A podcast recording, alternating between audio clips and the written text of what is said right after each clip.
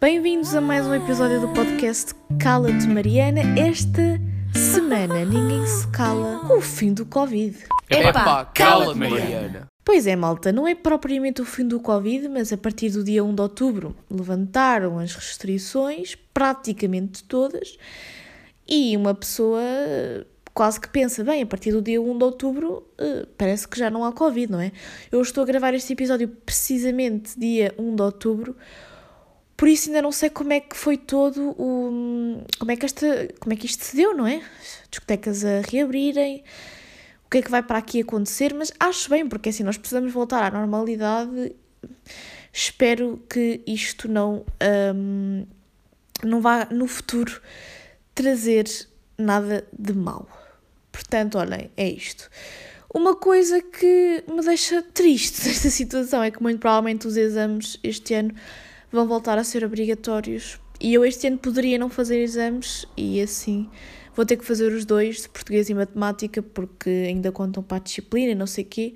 Eu, na minha pura inocência, pensava, ok, eles vão repensar com tudo o que aconteceu, o Ministério da Educação vai repensar um bocadinho nos exames, não é? Vai pensar, hum, será que eles iam contar assim tanto para a nota interna?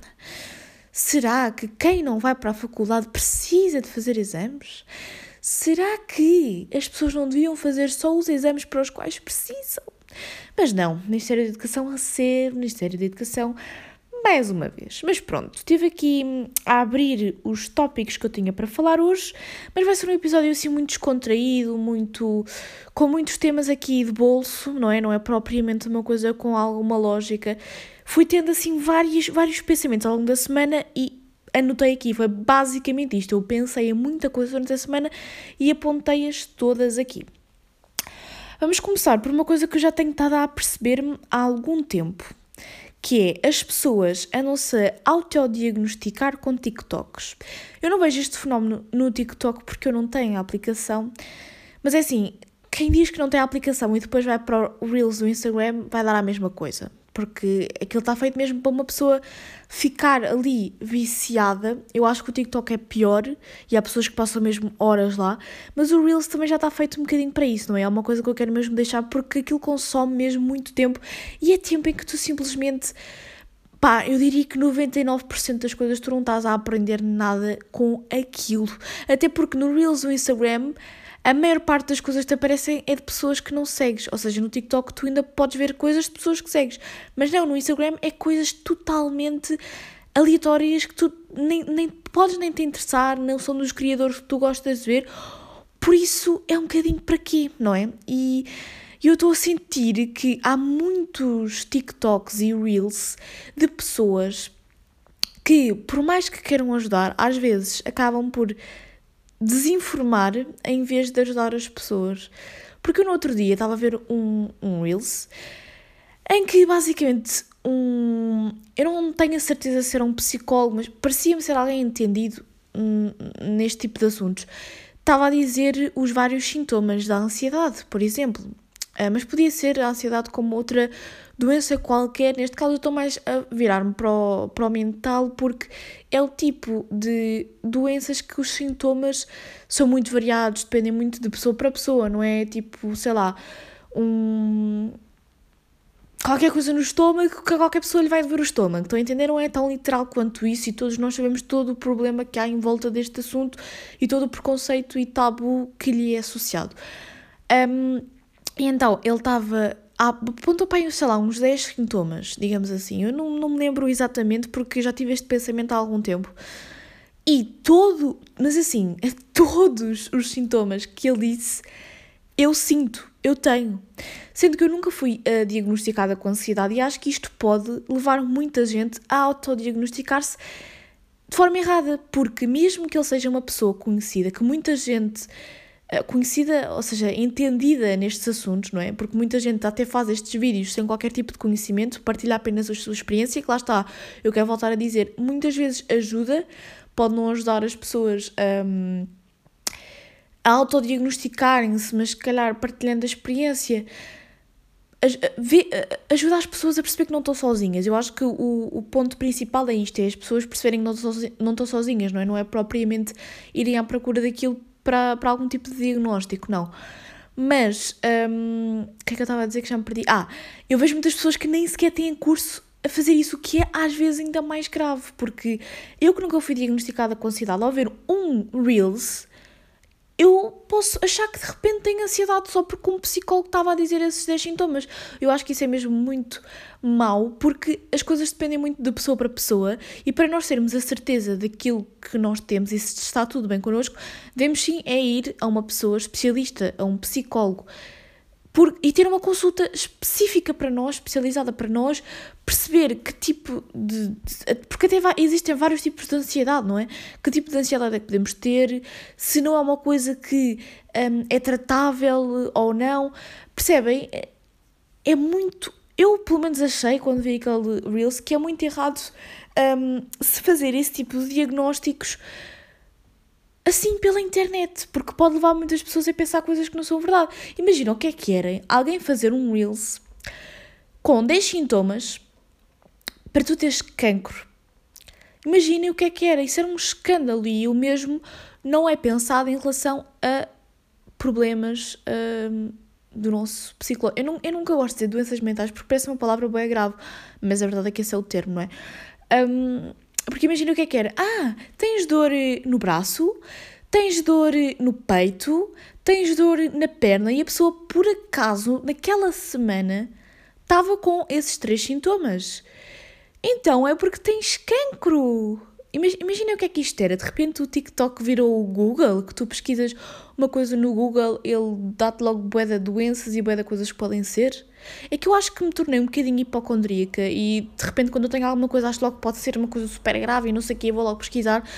E este tipo de desinformação não ajuda, porque eu não estou a dizer que ele está errado, porque ele estudou muito mais do que eu para saber do que está a falar. Não é nada disso que eu estou a dizer provavelmente todos aqueles sintomas são sintomas de muita gente com ansiedade, mas é uma coisa tão relativa e tão médica que eu acho que não é muito ético estar a fazer esse tipo de, de especulações, no fundo. Acho que isso pode ser interpretado mal por muita gente. E pronto, estamos aqui há 7 minutos a falar sobre TikToks. Outra coisa que eu também pensei esta semana, não propriamente pensei, também foi uma coisa que curiosamente eu lembro-me de ver num, num Reels que foi a, a seguinte frase: Amadurecer é perceber que a alegria no, no filme Divertidamente, se vocês nunca viram Divertidamente, primeiro saiam já deste episódio, não ouçam mais o podcast, não estou a usar, mas têm que ir ver hoje. Se tu estás a, a ouvir este episódio neste momento e nunca viste o filme Divertidamente da Disney, ou é da Disney, não é? Epá, nunca sei, eu confundo isso tudo se tu nunca viste, vai, para este episódio, vai ver e depois volta. Porque eu acho que é viver errado não ver o divertidamente. E um, eu comecei a pensar sobre isto porque na altura eu nem entendi muito bem o que é que a pessoa queria dizer em relação a isto. Depois eu entendi. Porque, um, e a verdade é que nós, quando vemos o filme, ai, se calhar até vemos de uma forma muito literal do género, um, aquilo está tudo a acontecer na cabeça dela, toda a gente sabe que a alegria é expulsa, não é expulsa, ela sai sem querer daquele, daquela central de controle onde eles conseguem controlar a, hum, a Riley, não é? Acho que ela se chama Riley. E uma pessoa pensa, ok, isto é um filme de hum, animação em que uma das personagens está a tentar voltar para o sítio onde ela suposto ela estar. Mas aquilo tem uma mensagem muito mais profunda, se nós formos a pensar, e é realmente isto. A alegria podia ser de facto a vilã, porque ela estava a passar por toda uma fase de mudança na vida dela em que simplesmente a alegria não era uma realidade, não estava presente, ela estava constantemente triste, depressiva, raivosa, e a alegria não era uma coisa que estava presente na vida dela. E na nossa cabeça, nós achamos que a alegria é uma coisa que, que tem obrigatoriamente que estar sempre presente para nós termos uma vida feliz, como se ter uma vida feliz significasse todos os dias estar feliz, não é? Vai haver momentos e momentos. Acho que tem que haver, obviamente, mais momentos de felicidade do que tristeza, não é? Mas não vai sempre ser eh, felicidade.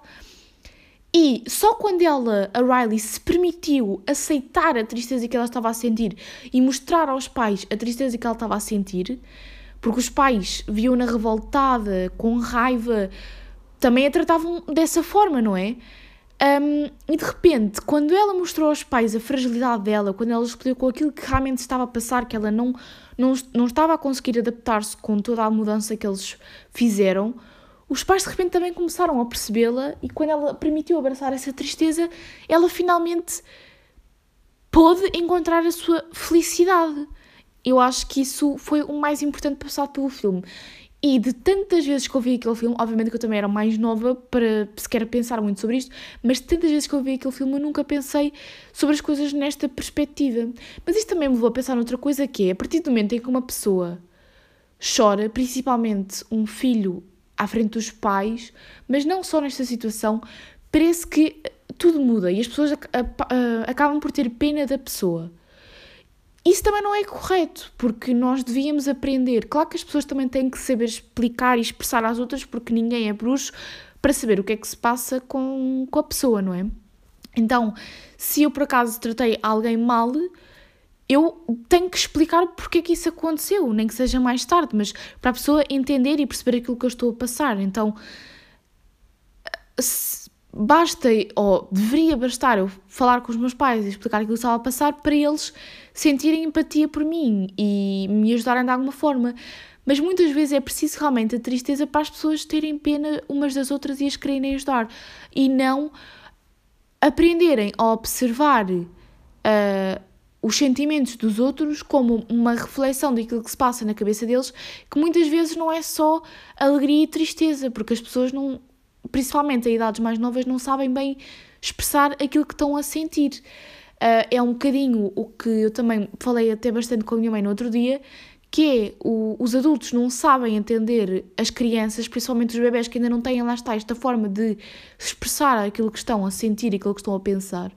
E peço desculpas, eu já falei disto aqui no podcast, mas eu acho que ainda não falei, porque eu, eu, eu penso tanta coisa que depois já não sei o que é que eu disse aqui ou o que é que eu não disse, mas a verdade é que os adultos não entendem as crianças, então ralham com as crianças, quando muitas vezes as birras, o mau comportamento, quer, tem outra mensagem ali oculta.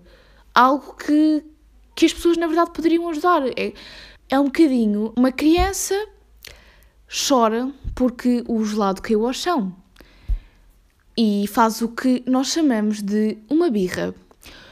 O pai e a mãe ficam olhar para a criança do género: Hum, os teus problemas não são nada comparados aos nossos, portanto, para lá de fazer essa birrinha só porque o gelado caiu ao chão.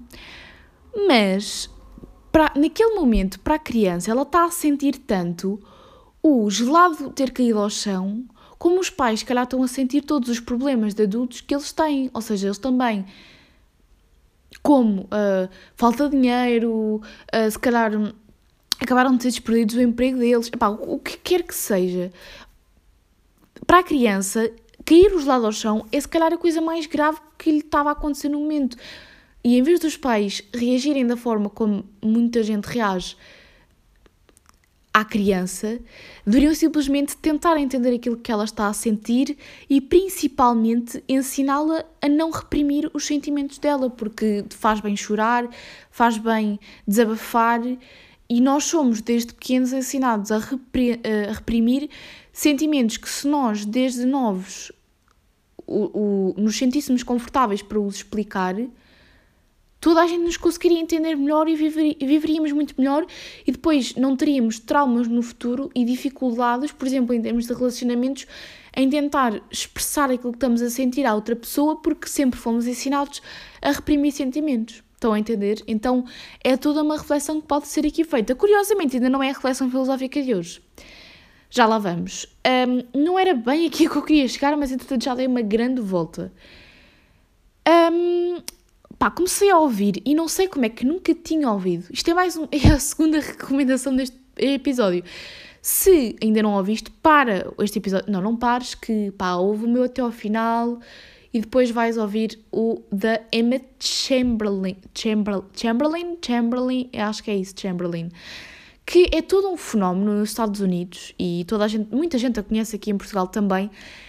Eu acho que vi tipo um vídeo no YouTube dela, porque tanta gente falava dela que eu decidi pronto, ir ver conhecer o canal dela. Confesso que não é alguém que eu vejo assim muito regularmente, mas decidi ir ouvir o podcast dela porque pá, estava a ver imensa gente a partilhar nas histórias a falar sobre isso, porque acho que recentemente ela voltou a gravar episódios e assim eu não sei onde é que eu andava, porque realmente o podcast dela é a coisa mais. E agora vou utilizar uma expressão em inglês, mas é a coisa mais relatable deste mundo. Tipo, cada palavra que sai da boca dela, eu penso, ya, yeah, eu sinto isto.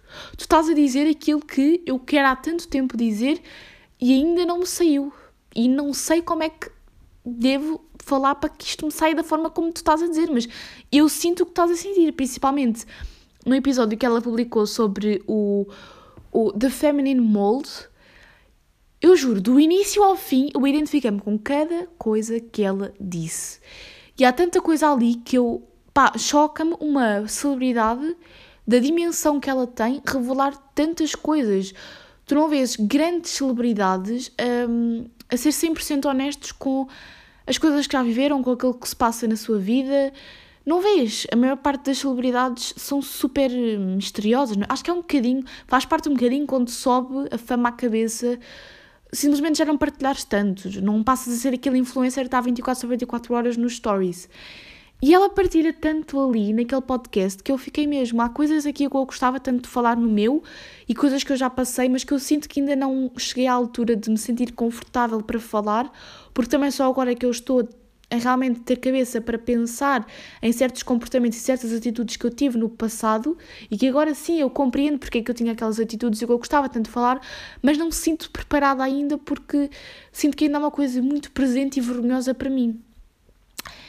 E ela tem uma, uma vontade, uma confiança a falar das coisas que eu, eu gostava mesmo de falar, de, de conseguir falar assim, ser 100% honesta. Não é que eu não seja honesta, mas nós encobrimos muitas vezes muitas coisas que preferimos, pá, não contar porque são as ditas coisas nossas, não é? Ela literalmente abriu um podcast a dizer que teve uma semana na cama e tomou banho uma vez nessa semana, entendem?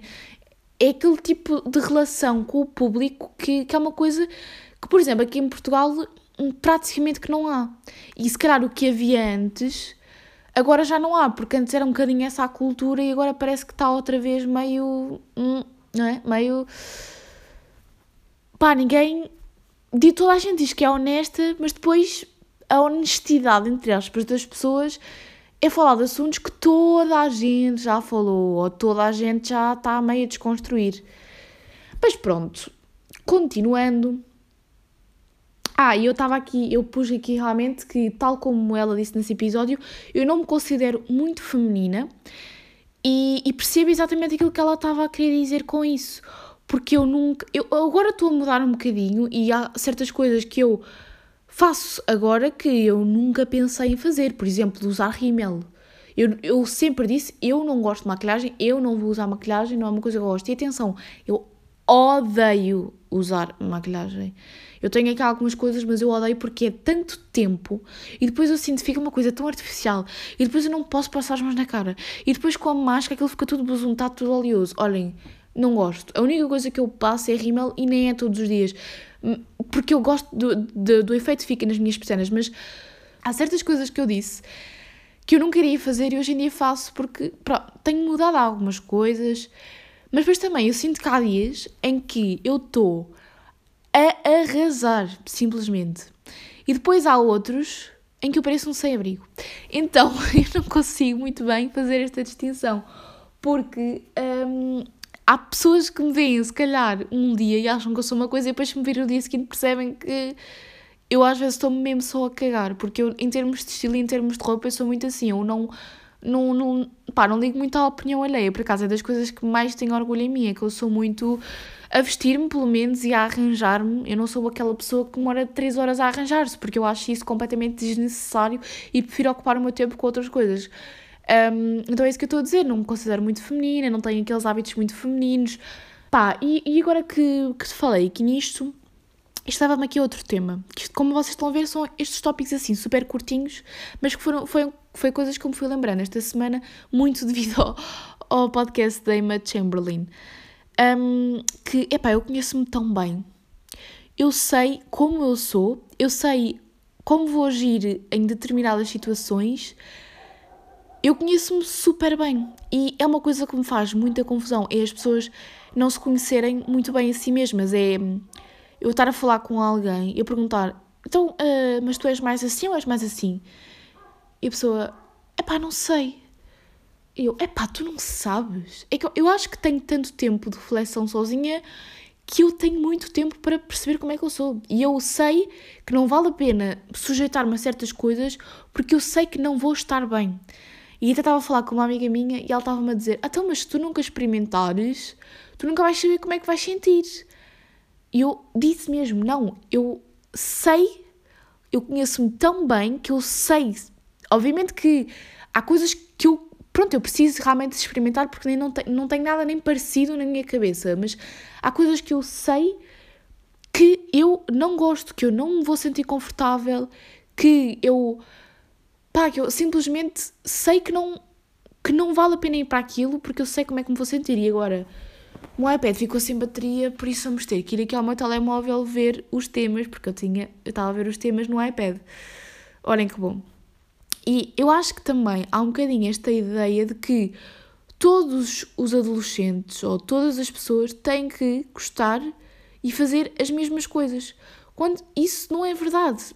E é normal uma pessoa só não gostar de uma coisa, só não querer uma coisa porque, pá, não, não faz parte da personalidade dela. E também há muitas coisas que eu estou a descobrir que não me encaixo propriamente no estereótipo adolescente atual, e vai ser tema com certeza de, de, de, um dos próximos episódios. Agora, apontei aqui ainda mais umas coisas, mas as coisas são coisas mais rápidas. Uh, vou estar a falar sobre elas antes de, de irmos para a reflexão filosófica. São 1, 2, 3, 4, 5, 6, 7, 8 pontinhos que eu não vou estar a desenvolver muito, são mesmo só, olhem, opiniões. Opiniões que ninguém me pediu, mas eu dou. Uh, domingo, para você já passou, mas domingo vai ser então a gala dos Globos de Ouro. E eu pensei, o que é que era se as pessoas se vestissem para os Globos de Ouro como, se, como as pessoas nos Estados Unidos se vestem para as galas, mais especificamente a que aconteceu mais recentemente a do Met Gala. Ia ser uma palhaçada autêntica. Porquê? Porque as pessoas aqui, quem vê mais televisão e quem está mais a par de uh, prémios como Globos de Ouro e afins, é a malta mais velha. Enquanto, obviamente que estou a generalizar, eu sei que estou, mas acho que muita gente vai concordar. Um, enquanto nos Estados Unidos, Met Galas, coisas desse género, a malta mais nova vibra muito com isso. Porque essa cultura ainda está muito intrínseca. A, a televisão nos Estados Unidos está tão modernizada que eu sinto nos Estados Unidos ainda é muito uma coisa dos jovens ver televisão. Uh, e acho que tem muito a ver com isso. Mas as pessoas se vestissem da forma extravagante como se vestem para os prémios nos Estados Unidos, se vestissem dessa forma para os Globos de Ouro, que eu sei que é uma gala toda chique e requintada, mas qualquer outra gala que existe em Portugal, que não há muitas, não, não há nada de extravagância. As pessoas uh, fazem, pedem um, a um designer para fazer um vestido especial para elas e não sei o quê, mas é sempre coisas muito naquele sentido, estão a ver? Um, eu pensei nisto porque eu vi várias personalidades no, no Instagram a dizer uh, ah, uh, os últimos preparativos para o meu vestido, para o vestido que vou usar nos Globos de Ouro. E, e eu comecei a pensar realmente, e se as pessoas fossem vestidas assim para os Globos de Ouro, os velhos deste país iam se passar, iam ver pessoas enroladas em cobertores ou vestidas todas de preto e iam pensar, bem, estes levantaram da, da caixota. Próximo. As pessoas estão a manifestar coisas que podiam só pedir. É pá, já. Eu não estou aqui para pa estar contra a manifestação, porque eu até acredito bastante no poder das palavras. Há certas manifestações que eu acho pá, só ridículas, desculpem, mas ainda estou um bocadinho cética em relação a algumas coisas, como por exemplo escrever o nome do crush uh, numa folha de papel mergulhar aquela folha em perfume e pôr debaixo da almofada, dormir e no, dia a seguir o crush vai-vos notar. Epá, que coisa mais ridícula. Mais uma vez, este tipo de coisas é o que nós vemos no Reels. É este tipo de informação verídica que nós vemos. Mas pronto, não estou aqui para estar contra a manifestação porque acho que cada um tem que fazer aquilo que se sente bem a fazer e acho que a manifestação pode não ser 100% como as pessoas dizem que é, mas pode ajudar algumas pessoas, ou muita gente mesmo, a definir os seus objetivos e encontrarem-se a si mesmos, mesmo que não lhes dê tudo o que querem de mão beijada. Acho que também não é bem esse o propósito, eu sei, mas enfim. Comida fria é melhor que comida quente. Eu sempre disse isto, sempre tenho vindo a dizer isto, nem sei se por acaso uh, nunca referi aqui no podcast, mas comida depois de feita, tipo no dia a seguir, aqueles restos, é tão melhor do que a comida quente no momento, principalmente arroz e massa. Eu adoro. Eu consigo chegar a casa depois de um dia de aulas, durante a tarde, e comer um prato de massa fria e gostar mais desse prato do que eu gostei no dia anterior. Portanto, se nunca fizeram isso, experimentem, e porque é, é a melhor coisa deste mundo e do outro. Depois, a psicologia reversa é a manipulação. É pá, está bem na moda esta cena de psicologia reversa. Uh, como saber se os teus amigos são verdadeiros? Faz este truque de psicologia reversa. Mais uma vez, aquilo que nós vemos o que é na, na porcaria do Instagram. Nota-se-me que eu esta semana estou um bocadinho revoltada com o Instagram. Acho que se nota. Tanto que todos os conteúdos que eu trouxe aqui são praticamente vindos lá. Há, há tanto conteúdo ali que uma pessoa. Epá. Mas, yeah, é verdade, é só manipulação. Se vocês estão a querer tirar uma coisa à pessoa sem a dizer diretamente, é manipulação. Portanto, pensam. Ah, eu nem. nem... Agora que estou a pensar, eu nem, nem desenrolei aquilo que eu queria realmente dizer com o manifestar coisas. Mas aquilo que eu estava a dizer de pessoa, as pessoas estão a manifestar coisas que podiam só pedir é do género, isso do crush. Para que é as pessoas não chegam ao crush e dizem: Olha, olá, gosto de ti, quero te conhecer, bom dia não é? Porquê é que as pessoas precisam de manifestar isso quando podem só pedir? Porquê é que as pessoas precisam de psicologia reversa e manipulação quando podem só ser sinceras? Queres saber como é que, se os teus amigos são verdadeiros? Começa a prestar atenção às atitudes deles. Pergunta-lhes coisas, pede-lhes opinião e vê se eles são verdadeiros. Não precisas de lhes pedir para escolher um número entre 1 e 10 e uh, psicologicamente eles vão estar a escolher o número uh, do qual uh, vão escutar a escolher o valor que te dão na vida deles. É pá, vês cada coisa tão ridícula que, opá, esta semana estou mesmo só irritada e a reclamar com tudo, mas pronto. É pá, outra, eu acho que isto já está a ser um bocadinho geral. Acho que já não é tanto uma popular opinion como as que eu disse anteriormente podem ser, mas o sabor de, do café é horrível. É por isso que as pessoas o enchem de açúcar, porque o sabor do café em si é um nojo. Pronto, peço desculpa, não vou estar a, a dizer nojo à comida. Peço desculpa, hum, eu sei que há muitas pessoas que passam fome todos os dias, eu tenho que me controlar em relação a esta palavra, eu sei. Vamos continuar. Uh, quando estou feia, vou tomar banho. Não é que eu vá sair do banho mais bonita, mas quando eu não me estou a sentir gira, e não é só uma coisa em termos de cabelo, mas tipo, quando eu, eu não estou a sentir gira, eu sim, vou tomar banho. Quando eu estou com a autoestima lá em baixo, quando eu estou mais triste, eu vou tomar banho e parece que sai de lá melhor. É o que eu estava a dizer. As reflexões que eu faço no banho, que eu já falei disso aqui no podcast, ajudam-me a sair de lá com toda uma outra perspectiva em relação ao mundo. E eu acho que toda a gente é um bocadinho assim. Depois, a outra coisa é uma coisa que eu também sempre pensei desde nova, porque eu sempre fui muito de refletir, não é? Acho que já perceberam isso se ouvem o meu podcast desde o início. Nós só temos a certeza de quem somos eu estou no meu corpo neste momento, eu sinto o meu corpo, eu tenho noção das coisas que faço e espero ter controle sobre aquilo que faço e aquilo que decido. E eu não faço a mínima ideia se as outras pessoas são reais. Porque eu não sei, eu não as sinto. Eu sinto o meu corpo, mas as outras pessoas são só, estão só a viver a vida delas. Eu fico. Se eu estou a viver numa simulação e tudo à minha volta não é realidade. E se cada pessoa tiver a ver uma realidade, estou a perceber, porque eu só tenho certeza de mim. Percebem? Por isso é que nós temos que nos amar, porque nós somos a única certeza neste mundo. Aquilo que eu estou a dizer neste episódio não está a fazer grande sentido, depois não, estou a sentir isso. As pessoas prendem animais para não se sentirem sozinhas. Isto é um bocado egoísta. Porque é assim, as pessoas têm animais domésticos para não se sentirem sozinhas, então tiram os animais muitas vezes do seu habitat natural, porque, ok, vocês agora vão dizer os cães são feitos para serem domesticados, eles já estão treinados para terem donos e mais não sei o quê. Caso vocês não saibam, os cães evoluíram dos lobos que nós, enquanto homens das cavernas, os prendíamos para, para nos ajudarem a caçar. Portanto, Os cães não, não nasceram nada para serem animais domésticos. Nós é que os tornamos animais domésticos. Portanto, as pessoas prendem animais e depois dizem que gostam bem de animais. Eu sei que isto é bué isto é bué polémico. Tenho que ter cuidado com aquilo que vou dizer, mas sinto que muita gente gosta de animais, mas às vezes não se apercebe do perigo de algumas coisas que faz que estão inconscientes. Por exemplo, equitação também é um desporto bué de prender o cavalo, prender o animal um cavalo que até é bastante selvagem. E por isso é que muitos vegans, por exemplo, são contra a equitação e isso, porque realmente é uma atrocidade aquilo que se faz a muitos animais, não é? Estamos a falar de circo, que felizmente, pelo menos em Portugal, já foi abolido, não é? Mas ainda em muitos países ainda, ainda se faz, em que eles drogam completamente aqueles animais e eles vão para ali todos queos. E depois, jardim zoológico também é um problema, mas no jardim zoológico eu acho que já há um ponto a favor, que é, deviam haver sim jardins eh, zoológicos, mas mais para as espécies em extinção, porque assim conseguiria-se um, ehm, conseguia-se dar continuidade às espécies em extinção. Se bem que muitas das espécies também estão em extinção por causa do homem, ou seja, nós estamos a tentar resolver um problema que nós próprios criamos, como sempre. Queria só fazer aqui uma nota que eu contra mim falo porque eu tenho cães e uma gata. Olhem, Vi a série Only Murders in the Building, aliás, estou a ver porque ela hum, ainda estão a sair episódios.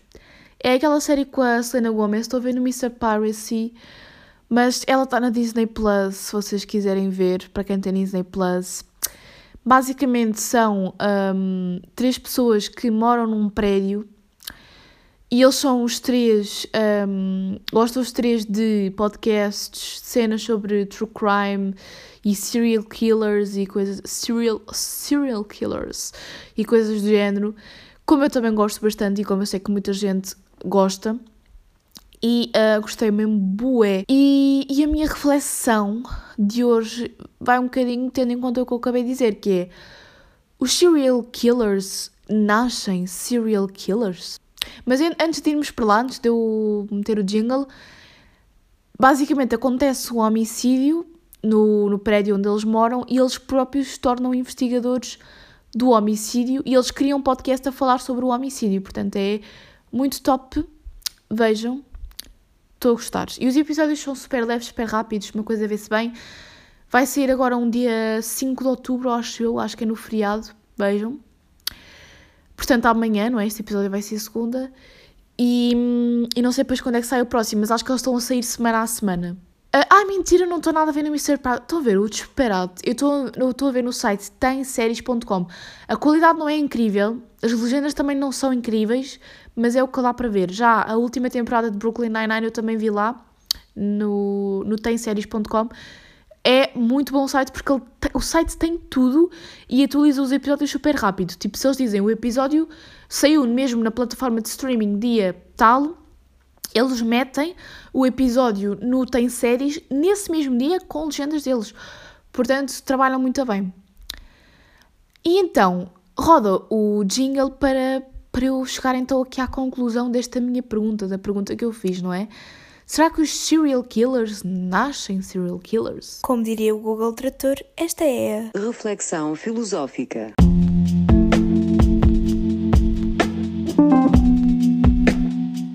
Isto é das coisas mais debatidas no ramo da psicologia, no ramo destas pessoas que estudam true crime. É das coisas mais debatidas porque uma coisa é a tendência para cometer um crime, que às vezes pode ser por um motivo específico, não é? Imaginem, olha, a minha mulher traiu-me com aquele, vou matar aquele por causa disso, não é? A maior parte dos crimes banais em que a pessoa só matou mesmo uma pessoa na vida dela são por algum motivo. E aí nós percebemos que, ok, a pessoa provavelmente já não nasceu assassina, já não nasceu uma psicopata.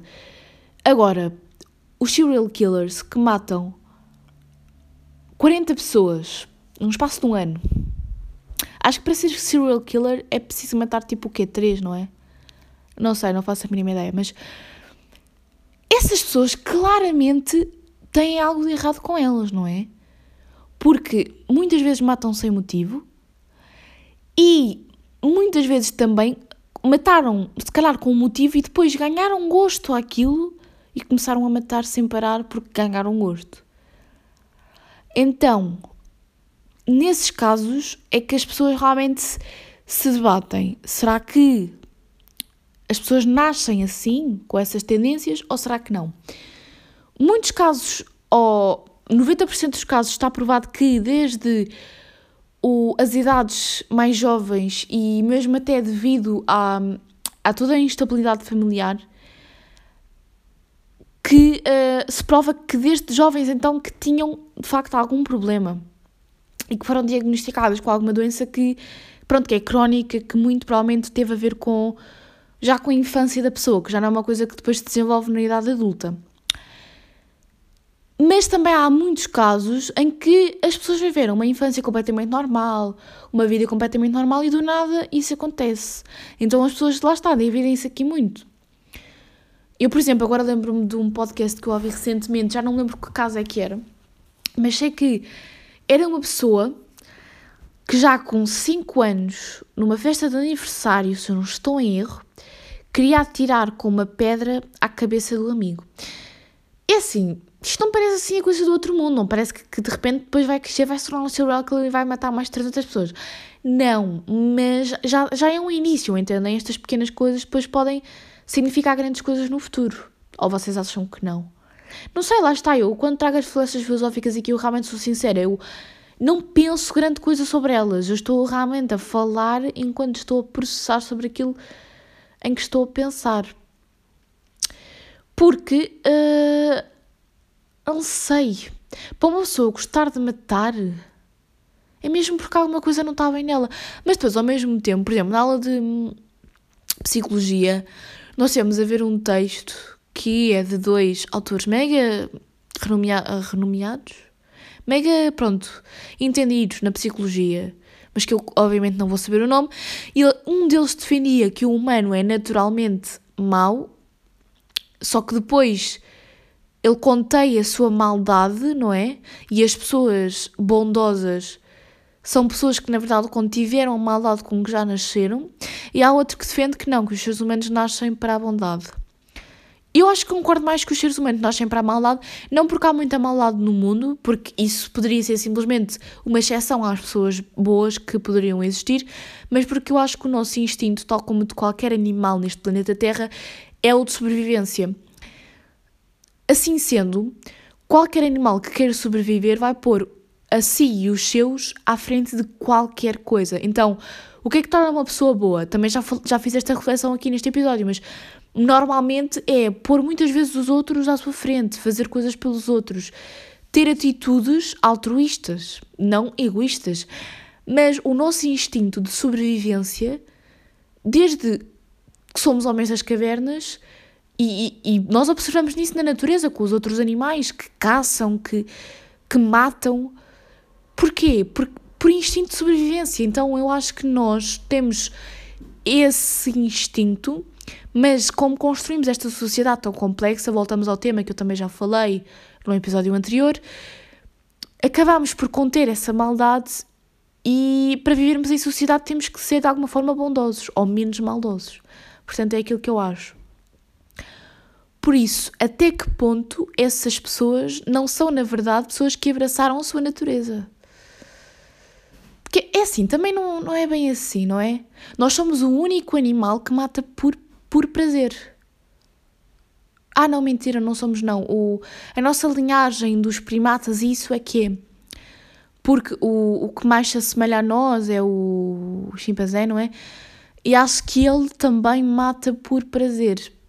Portanto, os serial killers não são um exemplo de alguém de contrariar a sua natureza, porque a verdade é que a nossa natureza nos diz para matar para sobreviver e não para matar por prazer. Agora que estou a pensar nisso é... E pronto, que eu li qualquer coisa. Agora que estou a pensar nisso é verdade. Mas olhem, já estou aqui há 40 minutos a falar. Portanto é melhor despedir-me, porque eu sinto que tive bem altos e baixos neste episódio. Por isso, e yeah, malta, fiquem bem. Ouçam-me do próximo episódio, que é assim que eu costumo terminar os meus podcasts. Tchau!